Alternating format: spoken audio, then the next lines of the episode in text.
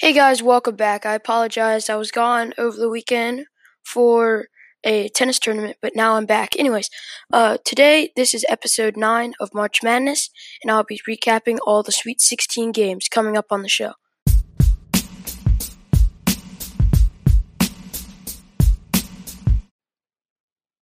There were a couple surprises here. Um, but the first one we'll be talking about is UCLA uh, outlasts Alabama in overtime behind uh, Jaquez Jr.'s 17 points.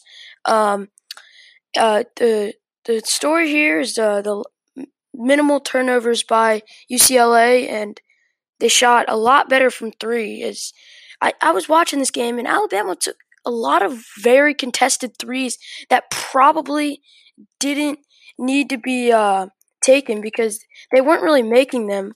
Um, but anyways, UCLA will play Michigan uh, in the Elite Eight coming up.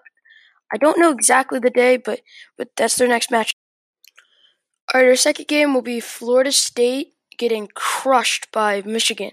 Is it, was I the only one who thought that Michigan without Isaiah Livers was gonna get knocked out in the second round, or or what? But but they're still rolling, like they're rolling over everyone. Like I thought this was a very good Florida State team, um, with many good wins during the regular season. But uh, the leaders for Michigan uh, were Hunter Dickinson with 14 points and Wagner with uh, 10 rebounds and five assists. But I I I didn't expect them. I knew they were obviously good, but without Livers, I didn't. I didn't think that they were going to make it this far, but they have, and they they seem like a very good potentially. Could they dethrone Gonzaga? I don't know, but there's got to be one of those teams that has to because Gonzaga's rolling through everyone like more than ever, anyone else. Anyways, I said that in the last thing, but they'll be playing UCLA in the Elite Eight. All right, our third game up is USC. Another another more surprising. I wouldn't call it like surprise surprise, but it's it wasn't really expected for them to make it this far. That I mean, the road has been a little bit easier as um, a lot of other teams because there there've been COVID and others and like upsets that have happened. But anyways, they they they they beat Oregon by 14 behind um, behind um, White's 22 points. Isaiah White's 22 points. He only averages seven points on the year, but he had a great game last night um, for USC. They will be playing Gonzaga in the uh, Elite Eight coming up. Houston over Syracuse in the uh, Sweet 16. Um, Syracuse with a solid run. I I think Houston did a great job shutting them down, shutting Syracuse down all around, but especially Buddy Boeheim holding him to just 12 points on 3 of 13 shooting. Um, if Buddy Boeheim gets hot, then Syracuse gets hot, and and they they can be hard to beat that way.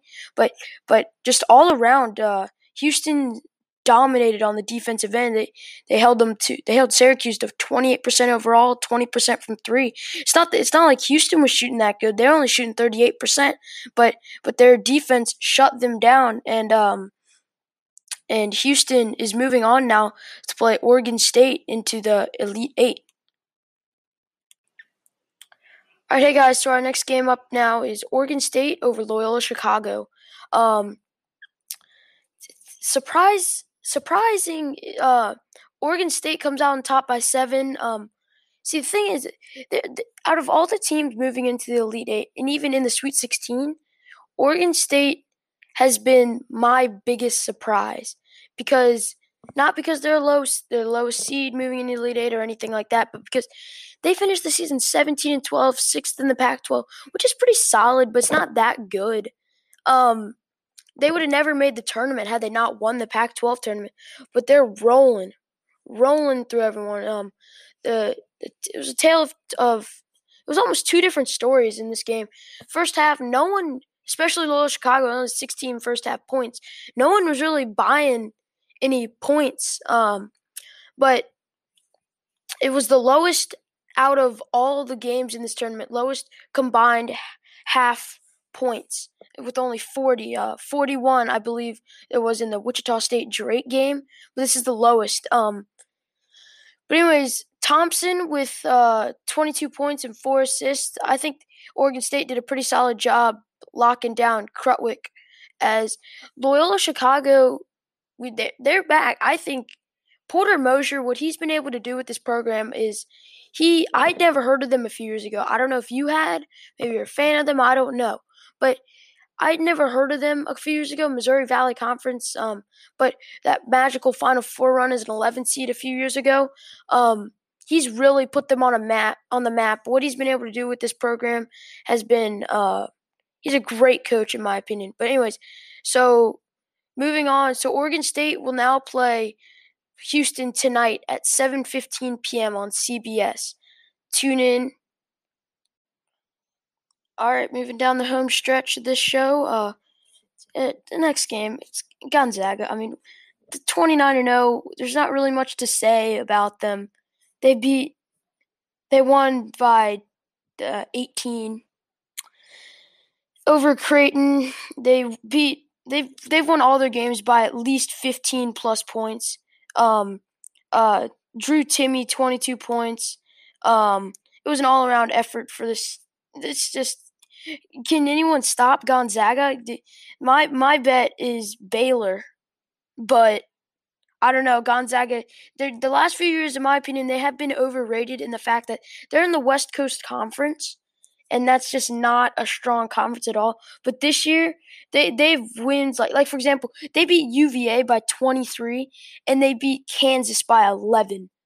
You you really can't you can't call them overrated this year. I mean, they're they're a very very good team. They are very scary if you walk out in the court against them. They got they got inside game. They got a facilitator in Jalen Suggs. They got a shooter in Corey Kispert and then inside with Drew Timme, They they should have, and then a bunch of other little role pieces. They got they got everything that you want in a basketball team. Also have a great not to mention they have a great coach in Mark Few. Um but yeah, moving on to our last two games, I believe. Our next game up is Oral Roberts in Arkansas. Arkansas escapes off of off of the missed set play from the inbounds over missed very close three. Um, I don't know. Am I the only one? I feel like I somewhere inside me, I just wanted Oral Roberts to win. Had Oral Roberts won, that would have been the first ever 15 seed to make it to the Elite Eight. What makes it even more, not not just the fact that they're the 15 seed, is that you know if you're a 15 seed, pretty much everyone, well, everyone you're gonna play, unless the 16 seed somehow makes it, is is uh, higher than you. So theoretically, everyone's quote unquote better than you. But I guess in March Madness is kind of when everyone plays their best. Um, uh, just for some other stats, um, the line was 11 for Arkansas. I mean, I thought, who thought? I mean, play your best in March. That's why Oral Roberts obviously has proven that they belong. Um, neither team, I didn't really like the difference maker for me is that Oral Roberts, they don't seem uh they don't really seem like a great defensive team. Like I see Arkansas go for mid-range jumpers, and all that the Oral Roberts players do is just stick their hands up. They rely on their offense a lot, which their offense is very good, by the way. Um, but they rely on their offense maybe a bit too much, what could possibly make them uh, lose some of these games against obviously very good teams. If if you're making it far in the tournament, you're obviously very good. But and then one other one other thing is neither team was shooting or Oral Roberts shot 25% and, and uh, Arkansas shot 11%, but I guess keep shooting them, you'll find your touch maybe at some point. But anyways, we'll be moving on to our final game, which is Baylor and Villanova.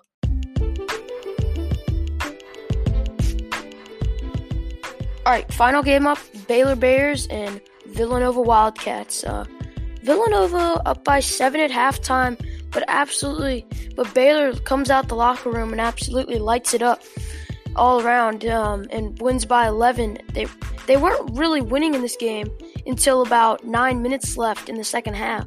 Um, difference down the stretch, they outscored them like I think 23 to 10, and they only had six turnovers throughout the whole game.